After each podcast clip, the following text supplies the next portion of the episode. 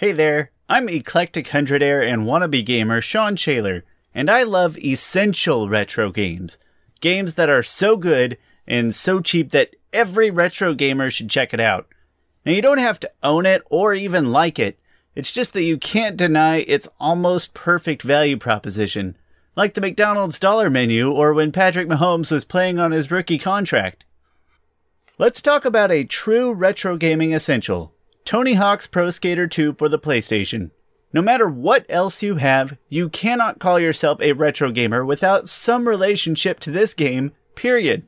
Well, or maybe the Dreamcast N64 or the later Xbox version, or honestly, even the GBA one. It's different, but it's not bad.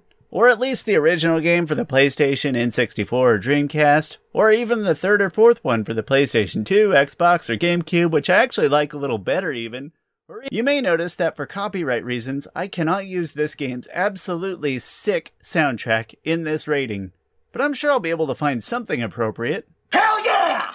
Rolling Stones, Street Fighting Man, G7!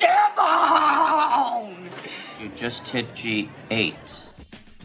Tony Hawk's Pro Skater 2 from Neversoft and Activision in 2000 just feels like the perfect game for the time. Home console audiences were bigger than ever, everyone and their mother thought they could skateboard, the soundtrack was awesome, it's packed with popular names and brands, and most importantly, the gameplay is difficult to master, but is still very accessible to pick up and very addicting. I live 30 miles from the nearest skate park and like 10 miles from just a decent patch of concrete, but I still thought I was going to learn to skateboard. But when I finally caved to reality, at least I knew I could still be awful at this game. Yes, I've been playing the PlayStation version here for like 17 years, and I am still absolutely garbage at it. But it doesn't matter. I always just want one more run, just one more try to finish one more task, or to just casually spend days upon days handcrafting my very own skate park in the extremely thorough park editor.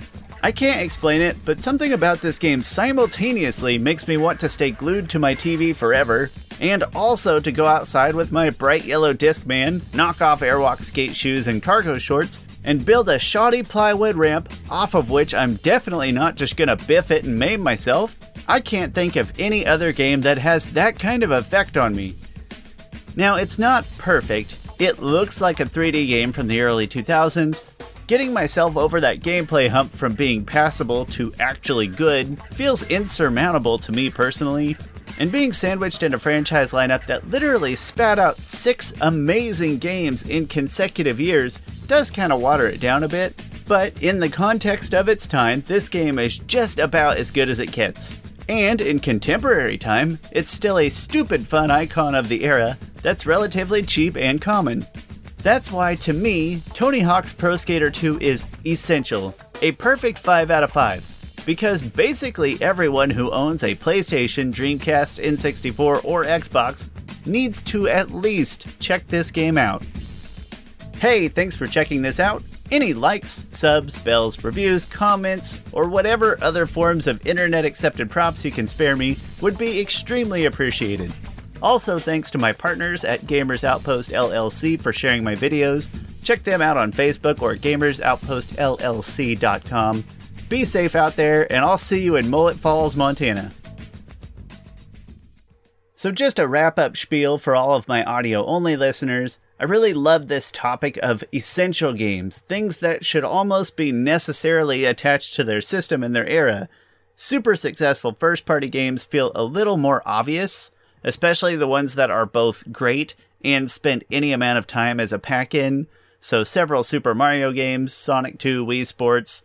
But I really enjoyed thinking about the third party stuff that really belongs on almost every shelf for its respective console owners.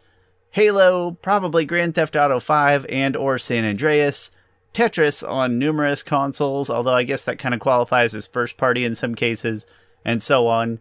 Again, it's not that they're essential to own or even that you have to like them, but they're just pretty essential to their respective consoles' experience, as in they help capture the essence of that system and era of gaming. But also, they're just a great value proposition at the crossroads of pretty dang good and pretty dang cheap. That's actually my goal as a retro gamer, really. I don't really want to dedicate a ton of resources to this stuff, it's just kind of a casual pastime to me personally. But what I enjoy most is adding really good, cheap games to my shelves to enjoy when the opportunities arise. So tell me about these essential games in your life. What titles do you feel are, and rightfully deserve to be, powerfully tied to every home out there that owns one of the appropriate systems for it? I'd love to hear your thoughts. Thanks again for checking this out, and take care.